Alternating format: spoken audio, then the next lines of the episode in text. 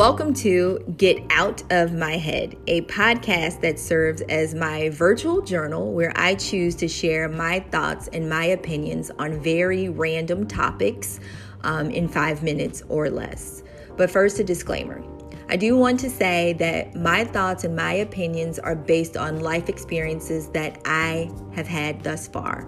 I am human and I choose to grow every day. And because of that, the thoughts and the opinions that I have today may not be the same thoughts and opinions that I have in the future. I ask that you allow me the grace to change my mind. Okay, so now that that's out of the way, let's go ahead and get into it.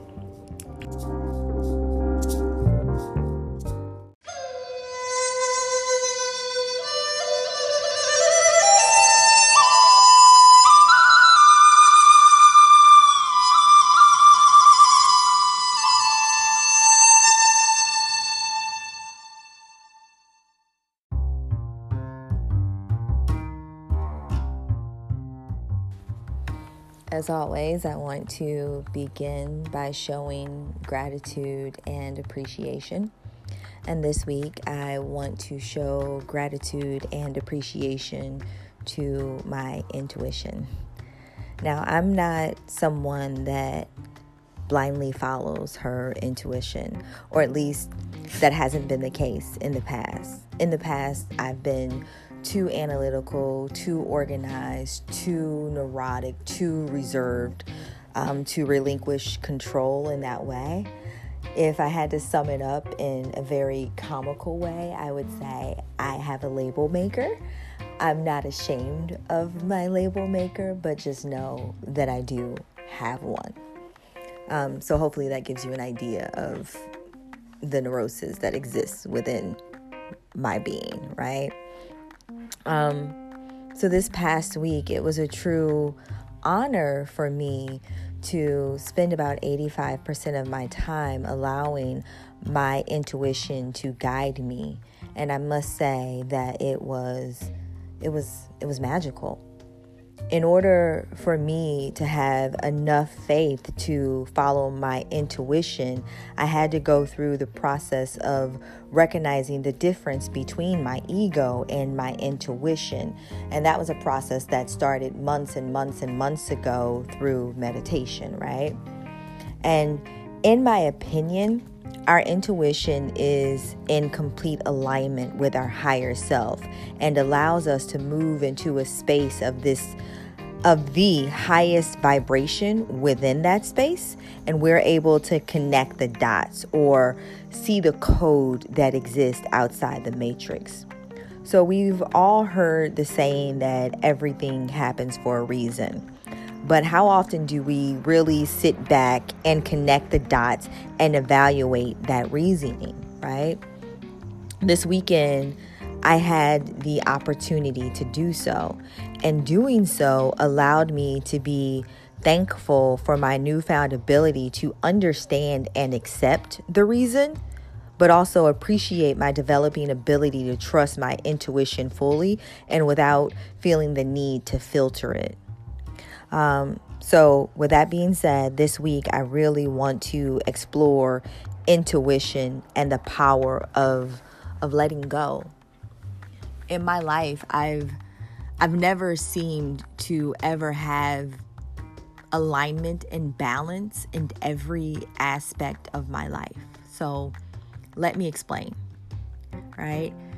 Oftentimes it's like if work is going great, my relationship or my family is suffering. If if my relationship is awesome and it's it's blooming and it's blossoming and it's loving, then work is going to shit and so on and so forth.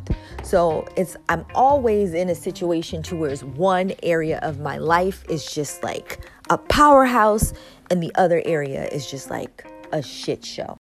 I believe that's because we give power to what we focus on. Um, I'm someone who typically plans for the worst or I'm focused on the negative. Therefore, I have a tendency to manifest the negative. Now, one can say that I'm a mirror and I'm attracting what I am, but I don't agree with that.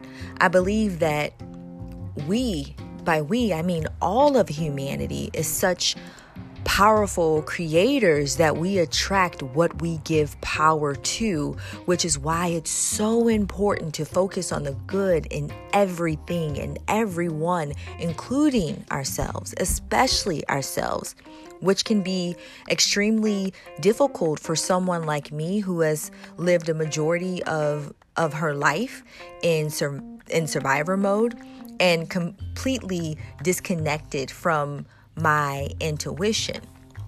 And it's our intuition again that does connect us to our highest self and it's our highest self that has the ability to hear and speak directly to God. For some for some of us we struggle with our intuition because it's clouded with expectation and it's clouded with with should, a should that doesn't belong to us. We've been programmed for so long to seek the superficial version of happiness that we bury our inner beings, losing sight of our purpose and the motivation of our individual existence. And it's those deep motivations that drive our authentic behavior and what matters to us and allows us to connect with our inner being. Therefore, it becomes necessary to liberate our brains from these these patterns of habitual behaviors that do not serve us so that we can be more creative, more free, more in alignment with our inner connection, creating a space where we react with with intention. All we really are or all we really ever need to do is ask and allow. Most suffering is created by forcing or resisting and, and staying addicted to, to the struggle. So, therefore, I invite all of you to ask yourself when has your intuition ever truly failed you? Have you walked away from a situation wishing that you had listened to your intuition? What is your intuition trying to tell you right now? And why do you refuse to listen?